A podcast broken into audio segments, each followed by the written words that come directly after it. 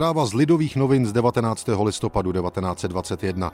Penze Karla Habsburského. Konference vyslanců zabývala se otázkou penze pro bývalého krále Karla a jeho rodinu.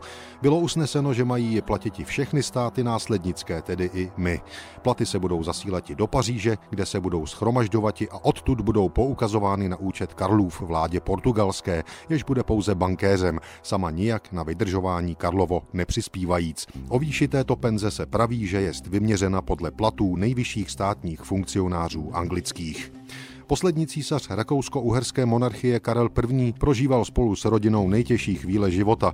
Jako nástupce Františka Josefa II. byl u toho, když jeho říše prohrála velkou válku a rozpadla se v řadu nových států. Dvakrát se pokusil z exilu ve Švýcarsku pučem vrátit na maďarský trůn, ani jeden z pokusů ale nevyšel. Ten druhý z konce října 1921 znamenal definitivní konec. Po krátké internaci u Balatonu byl s manželkou Zitou přinucen nastoupit na dunajský britský parník, který ho dopravil k Černému moři.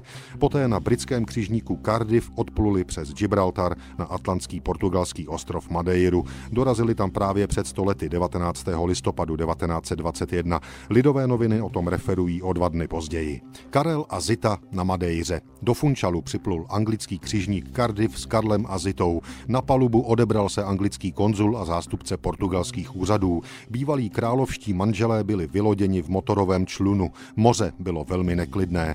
Ve městě četné davy pozdravili bývalé královské manžele, kteří odjeli automobilem do vily Viktorie.